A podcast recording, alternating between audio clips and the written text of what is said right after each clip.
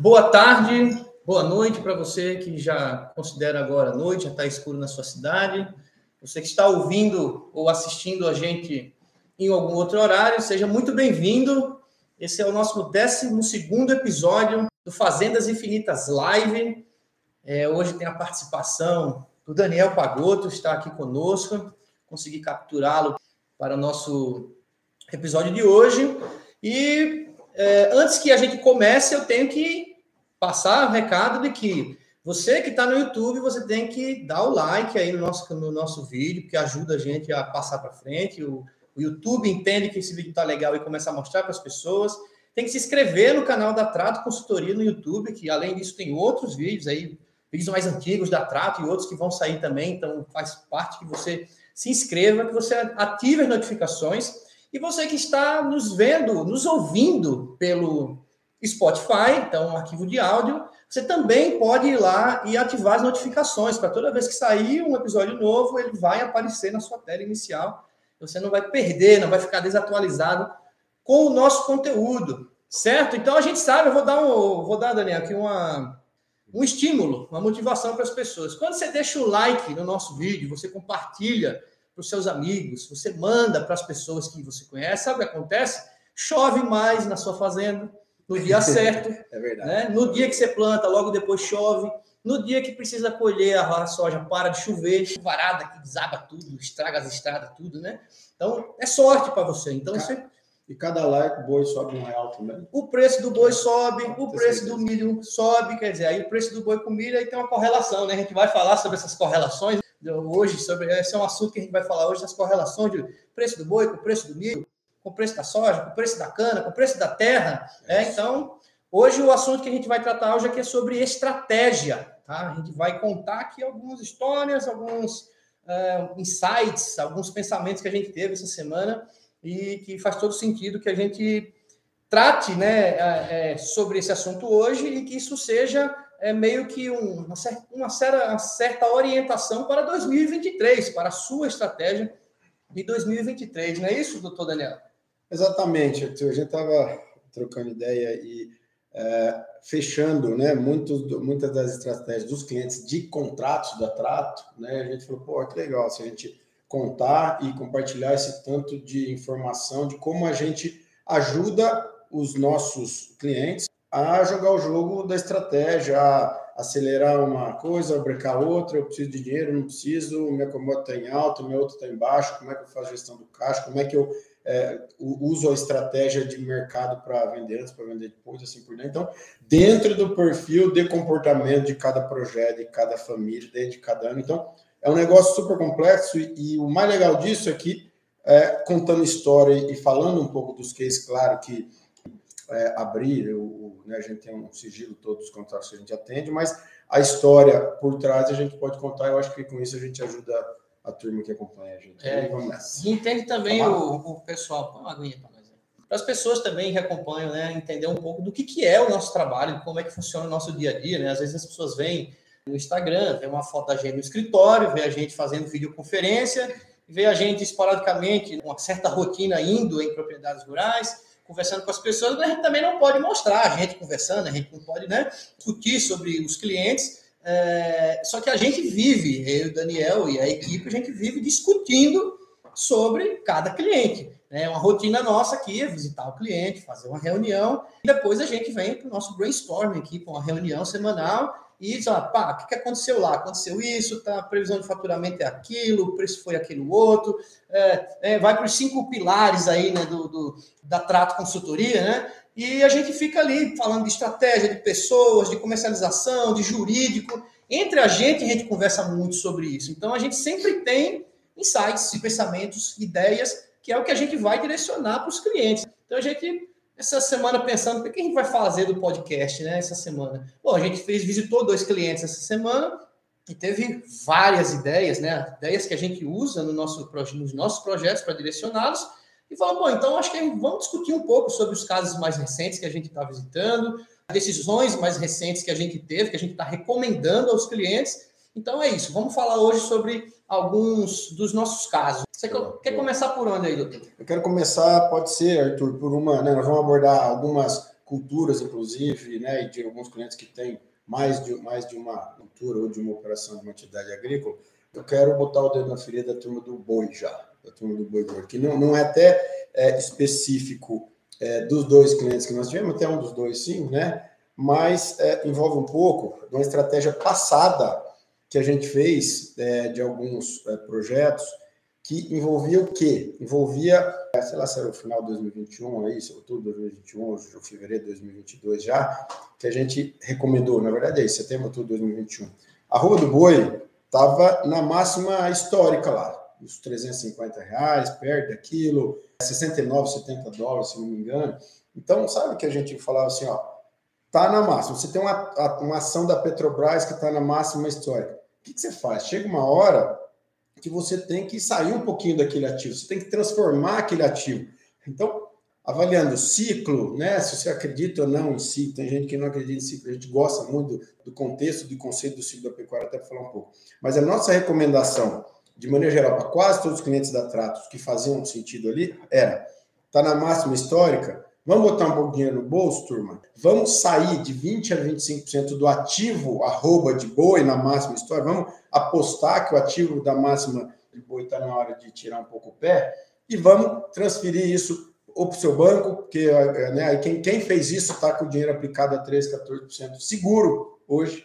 Quem fez isso conseguiu diminuir dívida, ou comprar um pedaço de terra, ou alocar em outra situação, ou quem deixou no banco, o que aconteceu? Deixou de perder a queda. Tudo bem que ele ficou com. A, ele fez um reto, ele ficou com, ficou com gado na fazenda. Tem custos fixos, tem um monte de coisa para acontecer. Ele não é apostar todas as fichas ali.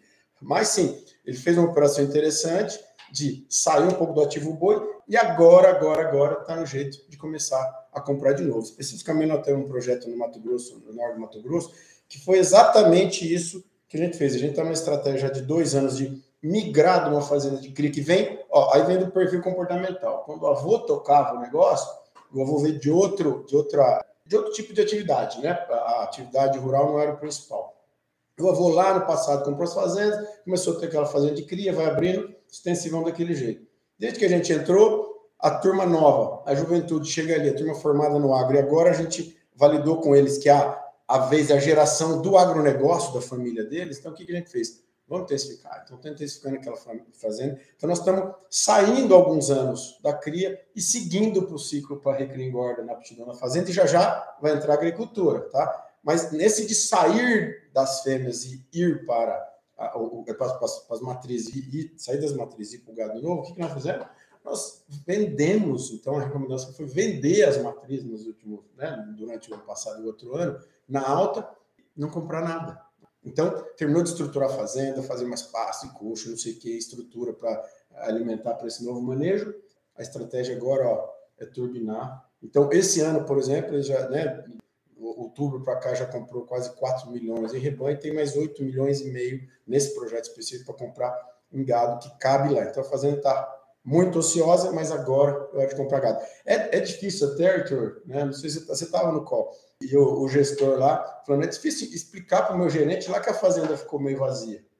Tem que explicar, tem que explicar que está dentro da nossa estratégia, que faz parte. E aí, contando essa história para o outro cliente essa semana, né, ele contou um caso parecido que tinha alguém que gostava dessa troca antigamente, que o cara, quando vendia o negócio tudo, falou, agora o cara vai quebrar. Gores e ferrou. É, e aí o cara vendia tudo, passavam dois anos, o cara comprava de novo. Então, alguém que usava estratégia de troca. Então, Nesse caso da pecuária específica, só para eu fechar a lupa aqui, Arthur, estamos agora, né? Estávamos um ano e meio atrás, dois anos, no pico da alta e agora estamos, quem sabe, no pico ou muito próximo do pico da baixa. Então, o que, a turma da pecuária tem que fazer? Agora é de comprar roupa. Agora é hora de apostar em, em troca de roupa. Então, quem tem cana agora, cana da empresa muito bom faz tempo, pega a grana da cana ali, ó, joga em arroba de boi, ah, não cabe na fazenda, intensifica um pouco e joga, ou ah, faz um arrendamento. Então, por quê? Daqui dois, três anos, você faz, faz o inverso. O boi voltou para alta, diminui esse ativo. Então, tem que perder um pouco da paixão, se é uma cultura, se é o boi, se é a cria, porque você acaba sendo um gestor menos eficiente ou, ou até temerário quando você tem sócios, se você não joga então, o jogo você, do mercado. Você imagina que foi difícil para ele explicar para o gerente dele que a fazenda estava meio vazia, você imagina ele explicar para o vô dele que ele ia dar uma esvaziada na fazenda, que ele ia sair fora das vacas. No que, banco? Sendo que em 2021, bezerro estava valendo ouro. Né? Naquela bezerro época... a, a 3.400 reais um bezerro, ou sei lá, 400 e tantos reais uma arroba de bezerro.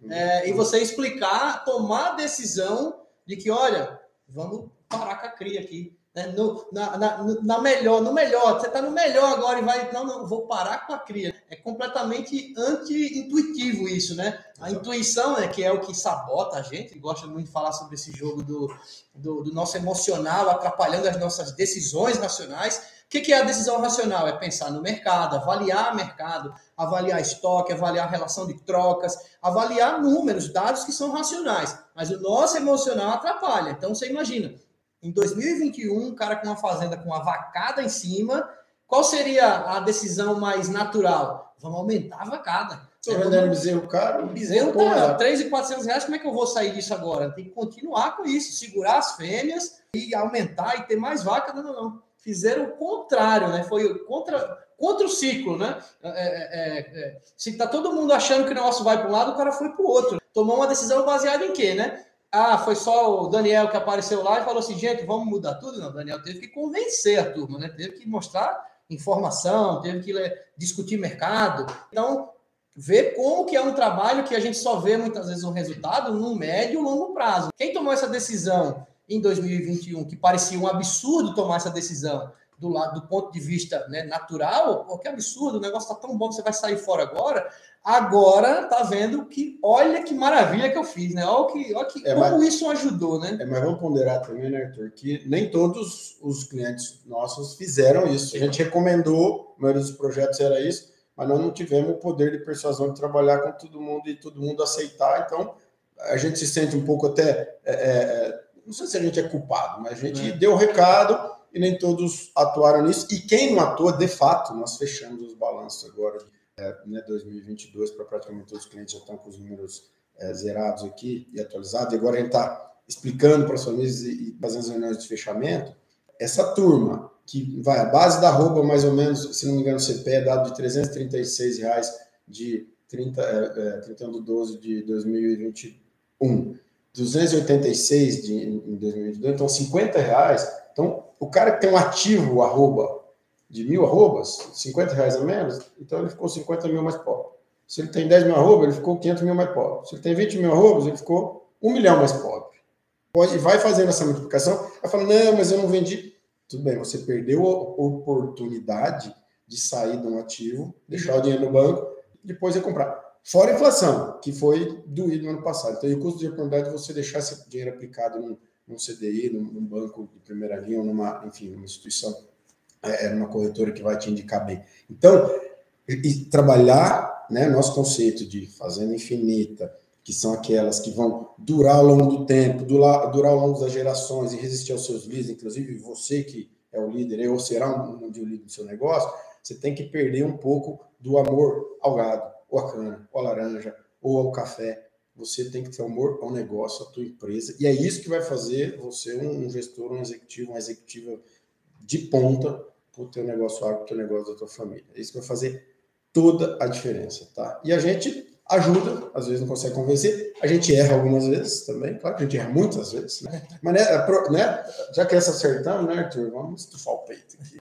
E tem, um, então, um ponto importante, né? Que quando fala assim, ah, perdeu o amor no negócio, vamos dizer, eu vou fazer uma separação, claro, não é nem o amor, é perder a paixão pelo negócio. Porque a paixão é um negócio irracional, tá? É um sentimento, é um, o nosso cérebro trabalha de forma irracional quando a gente está apaixonado. Você deve saber disso, né? Quando a, e a neurociência fala isso, acho que eu já falei isso para você. O professor Pedro Calabres que fala isso. Ele fala o seguinte: ó, o nosso, quando a gente está apaixonado, é um, é um período de demência cerebral. Tá? É. A gente fica com o córtex pré-frontal comprometido, que é onde estão as nossas decisões racionais. E a gente fica sendo guiado pelas nossas decisões emocionais, que não tem lógica. Né? Quantas vezes você viu um cara aí que acabou com a família para ir embora com um grande amor, ou o contrário, a mulher foi embora com um grande amor da vida e largou a família para trás? Olha que loucura, né? Que não, é, não tem razão isso, né? Pois é, é emoção pura, né? E isso acontece quando a gente está muito emocionado com o mercado. É uma paixão, você está apaixonado que o negócio subiu de preço, é uma emoção, é um negócio que é uma loucura, e quando o preço desce também é uma loucura, uma emoção, uma tristeza. Então, essas decisões emocionais, elas são sempre as piores decisões que a gente toma na vida, porque não foram tomadas com a razão. Então, quantos, né, alguns casos, né, que a gente tem aí, que foram feitas essas recomendações, que eram meio contra-intuitivos, você ir contra o mercado, e foram bem, e outros que também não concordaram muito, continuaram e estão ali, né, tendo que é, arcar com a consequência de não ter agido conforme a recomendação. Agora, óbvio, né? Isso é uma coisa que depois que passou, fica fácil você olhar e dizer, olha, eu te avisei. Quando dá errado, a gente fica quieto. Mas aí a gente está falando sobre é, o que aconteceu e o que, que é a recomendação agora. Né? O que, que é a nossa visão do curto, no médio, no longo prazo do que, que a gente pode, o que, que a gente está recomendando hoje para as pessoas, né? Então, então isso vale para tudo quanto é cultura e atividade, inclusive para o ativo terra, né? Sim, Porque tem hora sim. de você trocar, seja o, o café, quem nunca ouviu a história do cara que vendeu uma safra de café para comprar uma fazenda? Mas também tem a história do cara que deixou o preço lá embaixo do café e quem sabe teve até que vender a fazenda porque o café não produziu, porque o preço estava muito baixo. Então, café, né, tem muita história de café, mas isso vale para cana, para café, para boi e para tudo. E o agro permite isso. Então, não sei se você já quer puxar, por exemplo, da, da nossa visita de segunda-feira, do sim, cliente que a gente visitou, que tem lá, mas tem alguns, é, é, algumas produções aí, cana, que no caso, pelo perfil deles, eles arrendam, certo? Sim. Que mais que eles têm? Produz um pouco, né, de café, de, de cana, né? Eles têm café. E também tem uma operação no norte de arrendamento de terras que eles sistematizam, abrem as fazendas. Segunda ou terça-feira? Segunda, de terça. Terça-feira. É. O pessoal. De terça. De terça-feira. Depois a gente volta para segunda. Tá bom. É. Pessoal de terça. Tem cana, tem café, cana renda, café produção própria. E no norte eles têm uma fazenda onde eles vão abrindo e dando para terceiro plantar arroz e soja. O perfil societário deles é de correr pouco risco. E uma vez que corre pouco risco, arrendar para cana, eles correm menos risco do que fornecer, produzir, errar, pegar dinheiro, girar, né? Arrendar também para soja, para arroz, o risco passa a ser quem está produzindo para eles, eles ganham um percentual, não, não, se arriscam no mercado. E aí eles escolhem, historicamente, no café, é, correr esse risco pelo perfil da família, a gente acha interessante. Só que no caso deles, a turma já está mais de idade e está no caminho de vir a turma nova trabalhar. Então, a turma nova é bem possível e provável que. Tá um pisca-pisca no meu celular aqui. Estava é, em ligação aí, isso ah, aconteceu. Tá, aí, tá, é, e aí, é, o que acontece? Quando chegar uma turma nova aí, é possível que mude o perfil de comportamento de risco e que chegar uma moçada aí atropelada para produzir, para fornecer. Eu até dei um exemplo para eles, que por acaso esses clientes tinham um vizinho de cerca que é amigo nosso, que é mais jovem, e ele toca uma operação de cana e arrenda de terceiros, inclusive vizinho. Então vamos lá. A mesma região. Completamente diferente, né? Do, do, a mesma coisa, o mesmo produto, mas uma forma completamente de se arriscar e de ter retorno, né? E de escolher tocar o negócio. Então, a gente vai até estar tá, tá poncear, até que não é o foco de discutir hoje, que são é, os perfis das pessoas atuando, e a idade e a aversão a risco, mas é isso. Então, essa turma que está um pouco mais de idade escolheu que no café eles arriscam um pouco mais e o resto eles fazem aí o, o porto seguro de, de seguir o rito evoluindo. E aí a gente estava discutindo justamente isso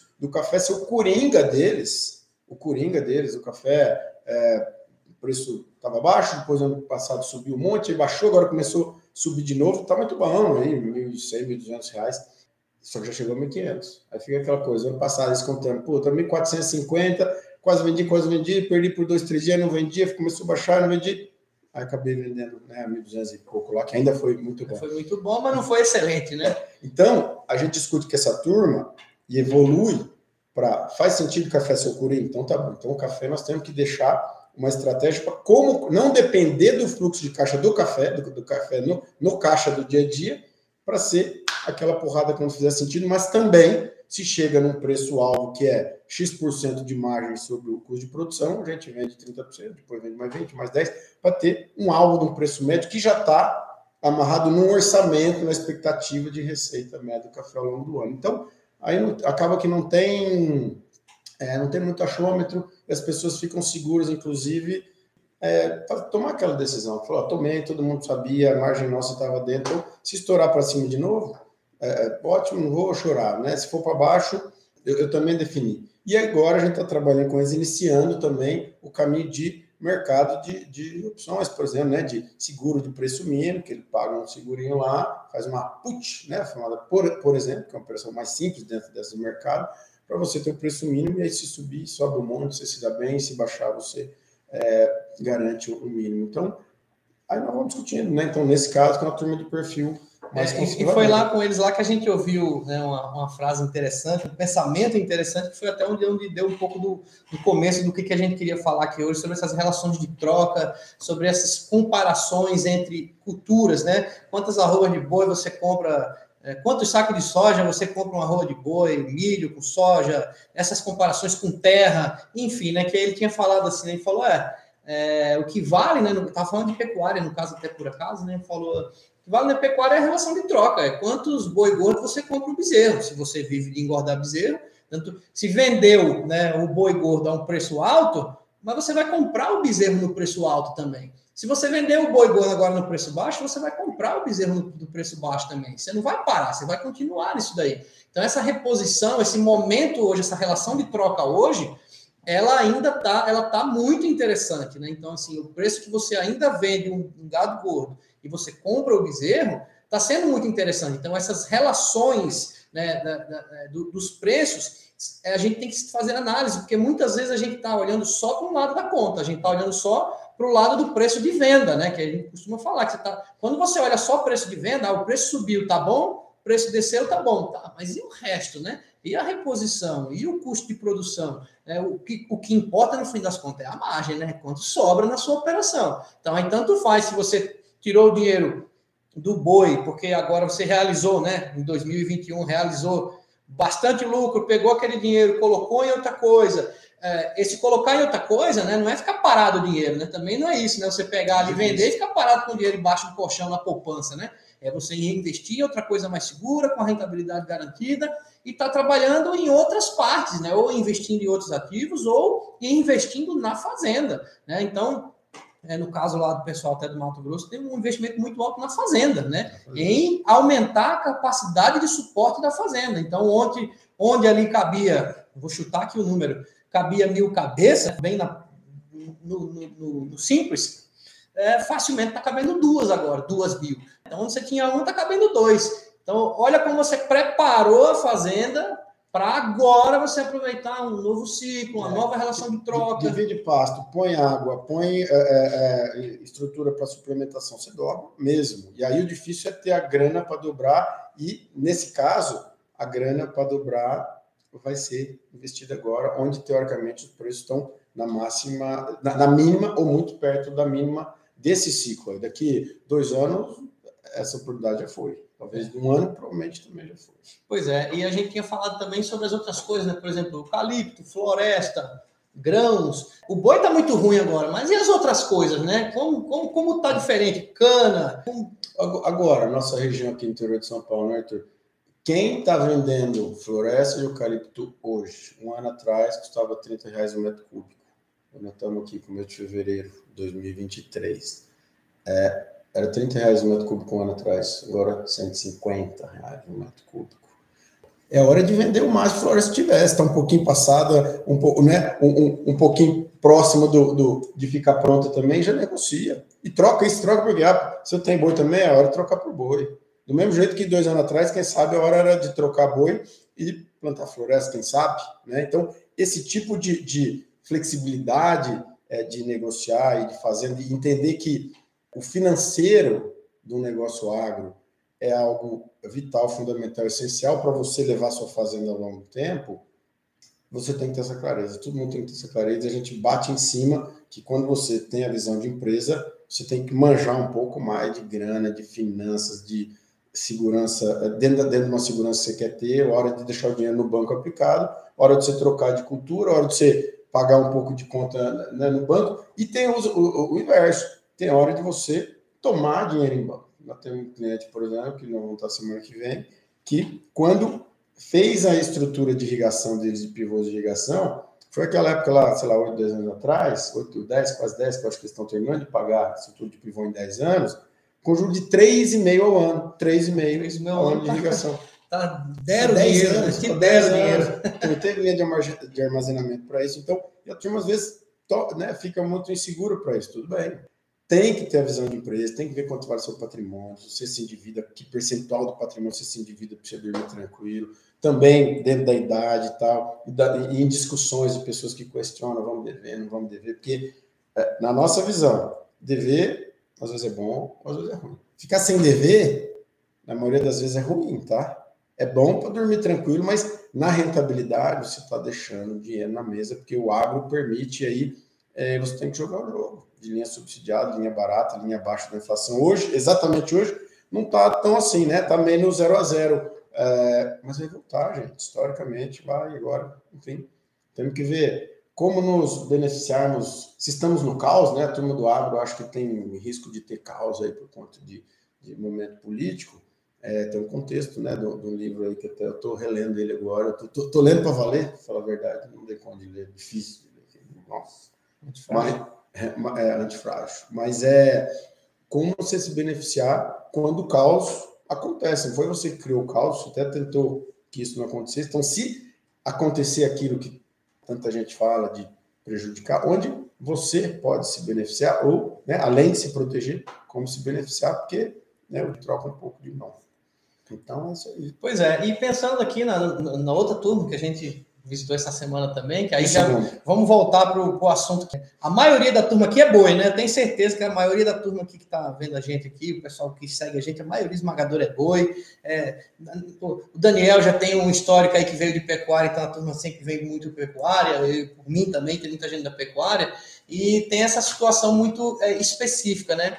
A gente tem é, a situação de uma fazenda que está que muito cheia, uma fazenda de cria que está bem cheia, que está com as pastagens comprometidas por essa, por essa alta lotação e que precisa tomar uma decisão, né? decisões importantes e que tem que ser tomadas é, em relação a o que, que vai fazer agora e que já devia ter feito e que tem que, bom, agora já passou o que aconteceu, vamos ver o que a gente faz agora. Por quê? Se você é, limpa, se você sai do estoque, talvez já tinha que ter saído antes, né? Que era essa uma boa parte da recomendação, né? Ter saído desse estoque, ter aliviado essa vacada já antes, ter se livrado de um pouco de vaca antes, mas o pessoal entendeu que não era o momento, que tinha que esperar um pouco, que o preço não estava bom o preço não estava bom, e depois piorou, e depois piorou, e depois piorou, então não está bom até hoje. E né? a turma do mercado, a maioria está falando que ainda tem mais um, um buraquinho para é. descer. Ainda alguém que perguntou aí, né? Que nós estamos no YouTube, mas estamos com as outras redes aqui do Instagram ligado, então tem gente fazendo pergunta aqui. Ah, vou comprar gado agora para vender no meio do ano? A gente acha que você não vai ganhar dinheiro, não. Só se for aquela comprada bem comprada, né? Comprando super oportunidade. Chute na é, canela. Chute na canela, só que também não é fácil de vender. Então, assim, você vê a situação de hoje. Hoje está muito fácil de comprar, porque todo mundo está precisando vender. Ou porque está precisando do dinheiro, está precisando aliviar a fazenda, porque a fazenda passou muito cheia. Já estamos do meio para o fim da seca. Já tá, a seca está aí. É, no fim, do meio para o fim das águas, né? A seca tá batendo aí, tá? Daqui a dois meses para de chover, né? Você tá achando que tá bom, que tá ruim, ainda vai parar de chover ainda, né? E precisando já pensando no que, que vai acontecer. Então, tem muita gente que já está se livrando de gado. Fazenda de cria, todo mundo que não tem condições, assim, condições que eu falo de manter o gado porque está sem pasto, porque o preço do bezerro está muito ruim, ele tenta vender bezerro, não vende, está se livrando das vacas. Vaca tem todo dia no mercado oferta de tudo que é jeito, vaca nova, vaca velha, vaca parida, vaca solteira, vaca de tudo que é jeito está vendo no mercado. Então, bezerro, bezerro, bezerra, que tem de, de, oferta de preço bom, então você olha agora e fala assim, nossa, tá bom de comprar, né? Tá bom de comprar se você tem aonde deixar esses animais, se você tem pasto, se você tem, é, se você vai conseguir manter esses animais pela próxima seca que vem pela frente. Então, a gente tem que tomar um certo cuidado, que não é porque o preço está bom de comprar que você vai fazer bom negócio, porque às vezes você compra agora e aí vai enfrentar agora, final, começo de seca, meio de seca, é natural ali que, que preço baixa um pouco, principalmente de reposição, e né? O desafio também de suplementação confinamento esse ano. Se, se, né, se, se, isso não recuperar um pouco, o custo de produção do arroba é igual, às vezes até maior do que fazer essa arroba. Então é, é andar de lado. Né? Hoje eu, eu, enxergo que a oportunidade da pecuária hoje ela está no médio e longo prazo. Tá? Em você comprar agora, né, para você conseguir manter esses animais ganhando peso pelo próximo ano, dois anos, para realizar esse lucro daqui a dois anos. Vai pedalando, vai é, pedalando. É, você comprar isso daí com a expectativa de que vai subir preço e que você vai vender daqui para o meio do ano, eu acho bem arriscado isso daí. Não aposto. Você, você vai sentar em cima do, do, do, do, seu estoque de gado aí, não vai conseguir sair dele, né? Muito difícil. É, aí, assim, eu espero estar errado, eu espero que daqui a três meses vocês mandam uma mensagem para mim e falam assim: nossa, você falou que o gado ia cair o preço e o gado disparou. Graças a Deus, tomara que dispara mesmo, que para a gente é melhor, para todo mundo, sou pecuarista também, todo mundo quer que o preço volte a subir. Mas a previsão, pelo descarte de fêmeas, por toda a situação que a gente está passando, eu não vejo janela para estouro de preço de gado. Eu acho que o, o gado gordo pode até subir um pouco, mas o gado gordo é uma coisa. Quem tem gado gordo tem. Eu quero ver quem vai ter gado gordo, né? Porque sem pasto, com o custo de produção nas alturas, né? Ração, é, proteinado, tudo isso daí, o preço está lá em cima. Então, quero ver quem vai ter gado gordo. Aí, se ninguém tiver gado gordo e houver demanda, o preço sobe um pouco. Mas do gordo, mas bezerro, bezerra, novilha, garrotinho, então, vai ficar é, com ele. É, uma hora vai, vai, equalizar, né? Mas agora, um ano atrás, um ano e pouco atrás, era menos de 30% dos abates era vaca. Agora já quase um pão, né? 40 e tantos por cento já, já é vaca agora na informação vi essa semana, então é, tem muito, né? Tem muito gado é. no mercado. E quando a gente fala de bom, quando a gente fala de agro de uma forma geral, tirando grãos que, que né, o, o ciclo ali é dentro de um ano, né? De safra, né? Mas quando a gente fala de agro, a gente está falando sempre do preço de hoje, a gente está falando do passado. A gente está atrasado já. Então a gente está falando do preço do boi gordo de hoje, esse boi gordo que está morrendo hoje, é o bezerro de dois anos atrás. É a vaca que foi emprenhada há quase três anos atrás. É esse boi gordo que a gente está falando hoje. Então, olha como a decisão de hoje vai influenciar nos próximos dois anos. Né? Então, olhar a pecuária com essa é, expectativa de curto prazo é especulação isso. Do jeito que é. que é hoje, né, a gente tem uma coisa na pecuária que é o fator China. Quando a China entra comprando e vem com sangue nos olhos para comprar tudo, o preço dispara, realmente, dispara de um jeito que nunca disparou antes. E quando eles param de comprar, o preço derruba também de um jeito que nunca derrubou antes. Né? Então a gente viu nos últimos dois anos, anos de alta com paulada para baixo. Né? Com, travou, travou. Né? Com paulada para baixo. Na hora que eles param de comprar, também para tudo. né? E a gente sabe que aí o mercado do boi tem o mercado externo, que é sair China, exportação, mas o grosso mesmo é o mercado interno. E o mercado interno ele não está não tá bom não o horizonte, né? A gente não vê essa melhora, né? É, quer, quer, aproveitar até esse, esse ensejo para falar da turma de segunda, que, que no caso da pecuária lá, o que aconteceu? Tiramos o pé, né? Tiramos o pé investimento, tiramos o pé no, no momento ali para falar não vamos investir na fazenda tudo ali, vamos mandar de lado, a fazenda já está estável com o número de gado, só que seria um ano para botar um monte de dinheiro, mas aí nós vamos fazer instalação, investir em infraestrutura,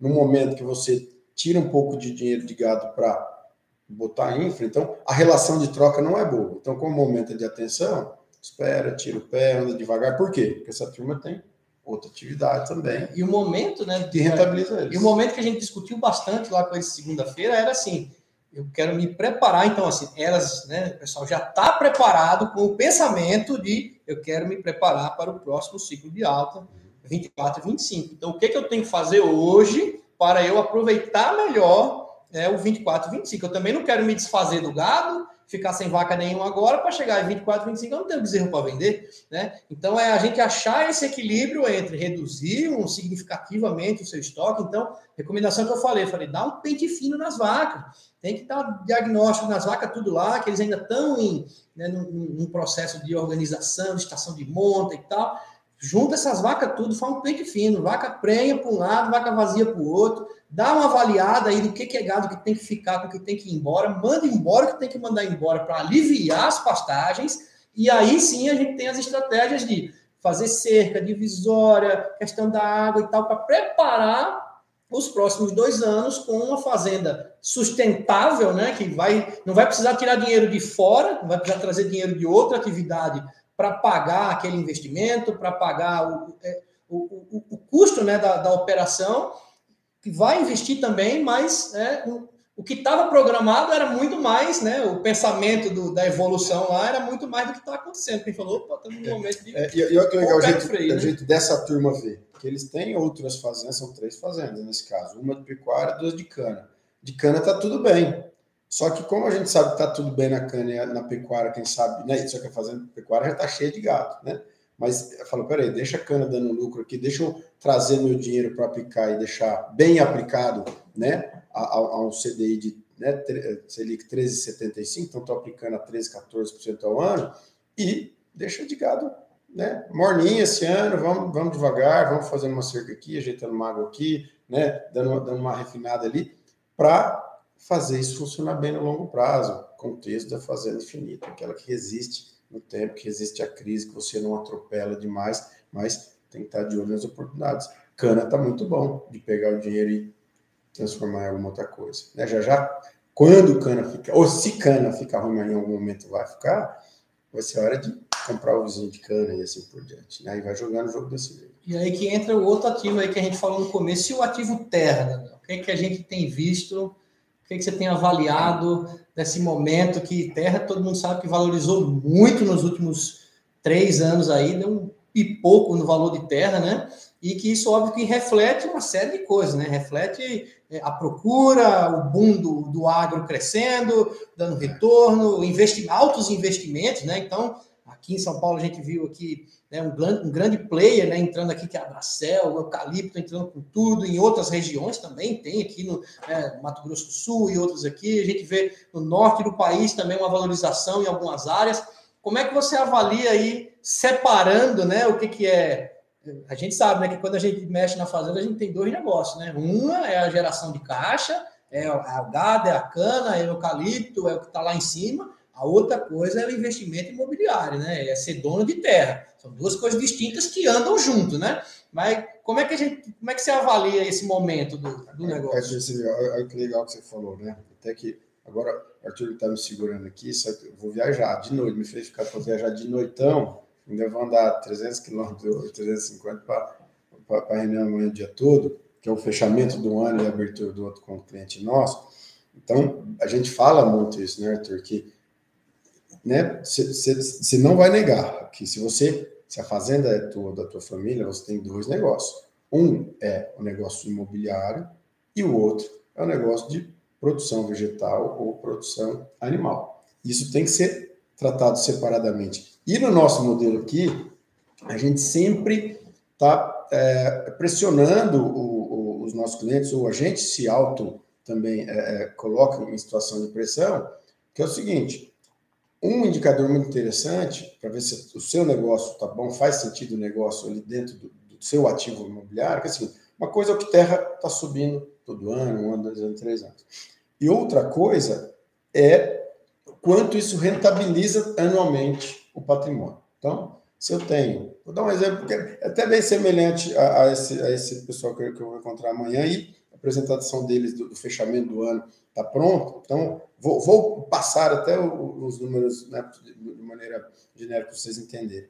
É, dois anos atrás, quando a gente começou a, quando a gente conseguiu, né, está atuando um pouco mais de dois anos com eles, mas conseguimos botar ordem nos números e tudo mais, eles tinham um ativo total que valia mais ou menos é, 100 milhões e rentabilizava menos de 1 milhão por ano, beleza?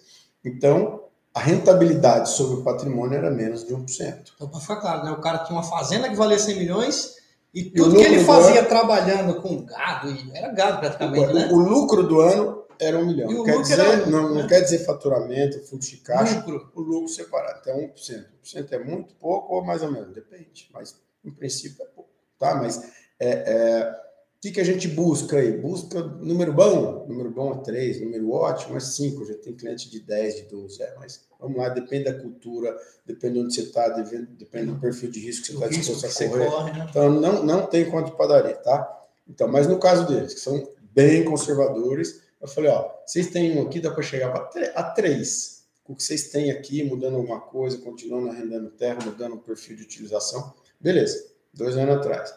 É, né? É, dois anos atrás. Na verdade, três, né? Enfim, valia 106 milhões exatamente, e o lucro era menos de um milhão.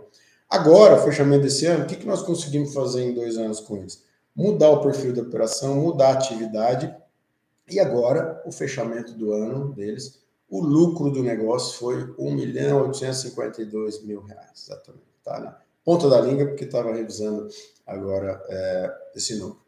Só que o patrimônio vale só 106 mais. Genericamente, o patrimônio deles já subiu para 130. E esse 130, então, opa, a rentabilidade, se fosse sobre, é, 1,800 sobre 100, beleza, subir de 1 para 2%, então, vocês são férias, hein? Vocês dobraram, são né? dobraram. dobraram a rentabilidade sobre o meu patrimônio. Não, o 1,800 sobre o menos de 1 milhão, quase dobrou a rentabilidade. Porém, quando você divide não por 100 milhões, 106 e por 130, isso, no caso deles, está dando 1,42%. É um desafio grande. Então, nós aumentamos de menos de 1 para 1,5 a rentabilidade do seu patrimônio. Pretendemos chegar a 3, é, dobrou menos de 1 milhão para quase 2, de fato, em grana. Só que tá bom, tá evoluindo, mas bom não tá ainda não. Tá a caminho. Então, é isso que você tem que ver. Quanto o potencial de valorização da terra vai acontecer no seu negócio? Se você está nesse exemplo, são clientes que têm terra do interior de São Paulo. Em princípio, terra de São Paulo tende a não valorizar tanto quanto terras, né? Nas fronteiras agrícolas. Fronteiras agrícolas, né? É isso aí, mas tem muito lugar de soja, por exemplo, que vale mais que, né? Área que, que não é de, de agricultura é, mais perto. Então, é, tem que ponderar, mas você tem que ter um modelo, tem que fazer a gestão é, com visão de patrimônio, com visão de rentabilidade, porque às vezes, você ficou, no, caso deles, beleza, agora a terra vale, vale, tudo vale 130, né? Então, um ano atrás era 100. Pô, vocês são bons, vocês fizeram 100 virar 130. Deflacionado ou não? Vocês são bons pra cacete. Não, eles só escolheram manter a fazenda até 130. Né? Então, quem sabe na operação, eles não estão indo tão bem, ou tão. Né? Isso aí eu não preciso falar o detalhe para vocês, mas a gente consegue separar muito bem a cada fechamento anual ou cada fechamento de safra, se essa turma ficou mais rica porque terra valorizou, ou, ou, ou porque o negócio deles é bom e, e, e, realmente rentabiliza. Sempre, na verdade, é um mix dos dois, mas tem muita gente que perde dinheiro na operação e terra valoriza, olha, dá tudo errado, vende um cantinho e pedala mais um tempo. Então, você tem que ter modelo, você tem que ter estratégia, né? Na definição da família, no caso deles, escolheram estação no, no estado de São Paulo, eles escolheram não comprar terra em Rondônia, Roraima, é, andar em estrada de terra, não sei o que, eles são daqui conforto deles está aqui. Então, entre o conforto daquele perfil de sócio versus a rentabilidade, a gente busca e adequa para cada. Tipo é aí que a gente traça a estratégia baseada no que é o perfil da família, o que a família deseja, é onde a família quer chegar, como ela quer que, que seja tocado o negócio, aí a gente, ó, a estratégia deve ser essa, né? Porque é muito fácil, a gente pega muitos né, casos desses, né?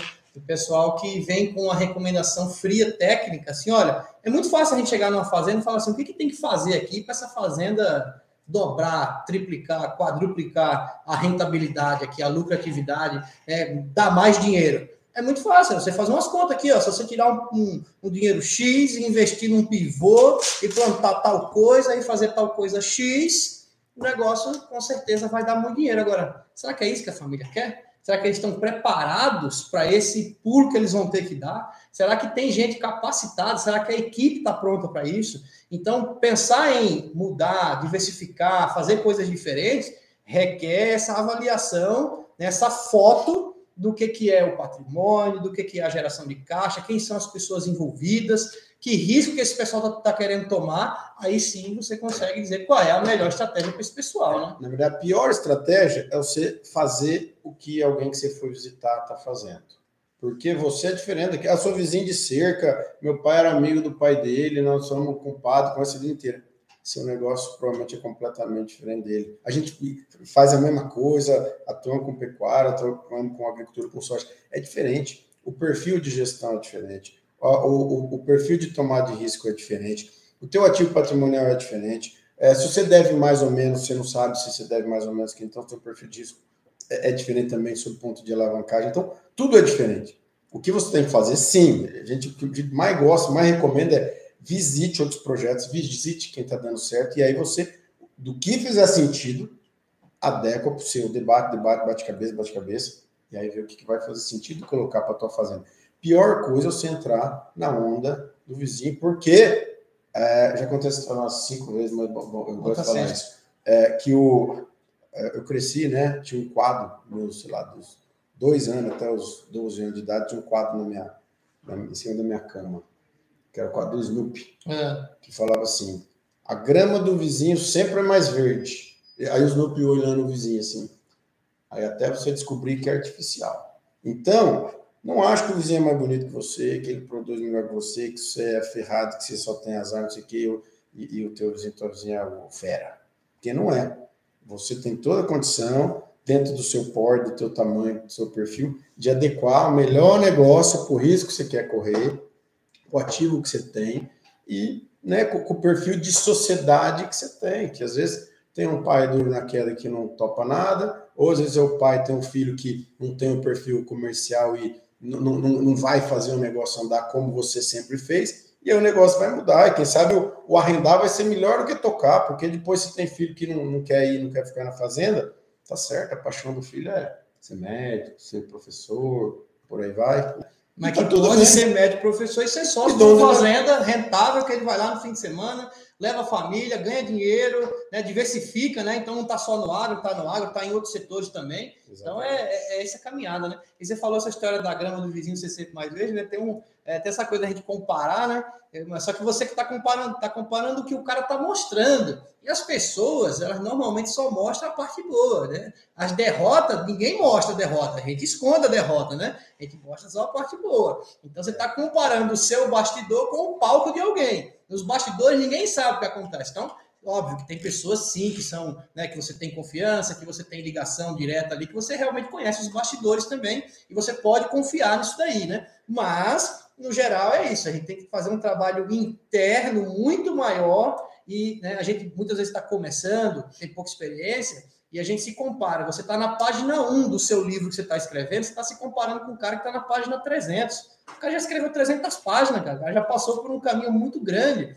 Então não dá para você se comparar com ele e achar que você vai ter o mesmo resultado que ele. Talvez até ter, tem sorte do principiante, tem um monte de coisa que envolve, né?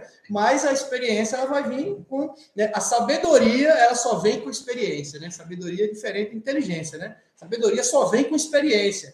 Então a experiência vai, né, vai vai fazer, vai praticar, vai aprender, vai ouvir, né? conversa com as pessoas, procura ajuda, procura conhecimento, troca ideia que isso é muito valioso, é isso que faz a gente tomar melhores decisões ao longo da vida quando a gente é, tem a oportunidade de, de encontrar pessoas que fazem o mesmo que a gente. A gente conversa com o pessoal lá do segmento X lá, né, o pessoal da, da floresta lá, mas vocês andam em que meio aqui do pessoal? Né? Vocês vão nas fábricas, você conhece a turma? Não, não, vocês têm que andar, vocês têm que conhecer o povo que trabalha com a mesma coisa que vocês, né? Tem que fazer amizade com a turma, tem que se desenvolver, tem que ter que ouvir as novidades, tem que ouvir o que está acontecendo, né? Então, tudo isso é válido. Então, a gente tem que encerrar. Vamos, Você vai deixar o vamos, vamos finalmente aqui, que o Daniel vai embora, vai pegar a estrada é, vai colocar o podcast favorito dele para ouvir lá, que é o TratoCast Fazendas Infinitas. Né? Vai ouvindo os episódios passados, que eu não sei se, não sei se ele ouviu. vai se atualizar. E na próxima semana a gente volta aí com o 13 terceiro episódio. Então, dá o recado final. Então. Pode dar um recado final? O recado final. Primeiro, vocês ouviram aí, põe na tua cabeça, a grama do vizinho sempre é mais verde até você descobrir que é artificial. E outro, já que a gente está falando de estratégia, falando de estratégia para fazenda, é que a estratégia para a sua fazenda, para o seu negócio a cada ano, deve ser única. Não, a do vizinho não serve para você, do mesmo jeito que a sua também pode não servir para o vizinho. Então, toca a sua vida, mastiga, bate cabeça e segue o que você achar que tem que fazer para o seu negócio.